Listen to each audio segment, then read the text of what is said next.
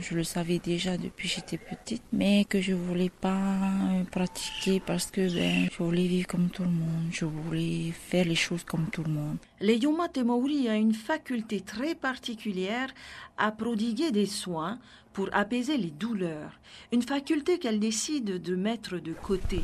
Après avoir travaillé huit ans dans un hôtel 5 étoiles à Bora Bora, elle tente une reconversion pour être d'abord pompier, puis agent municipal, mais sans succès.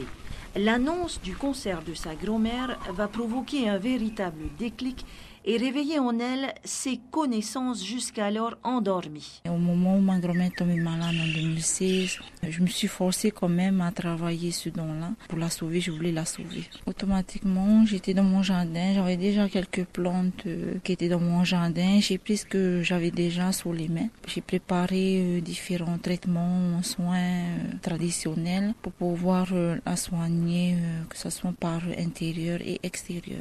Et qu'est-ce qu'elle avait, ta grand-mère? Avait eu le cancer euh, de la gorge. Le récit de Layoma m'intrigue.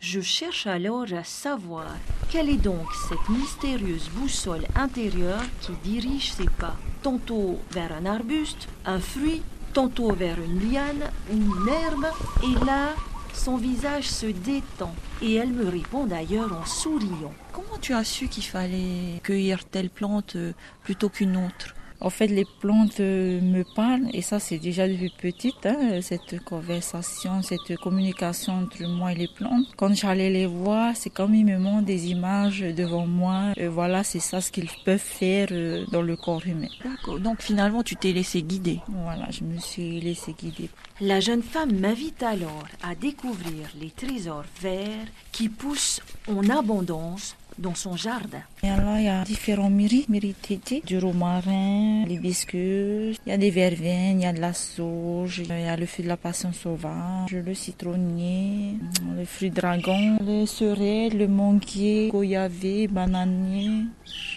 Voilà, toutes ces plantes-là, je les utilise euh, pour les rats. Là, tu as l'air bien entourée de ces plantes. Oui, c'est vrai. Je me sens protégée, entourée. Elles sont vivantes. Je sens la bienveillance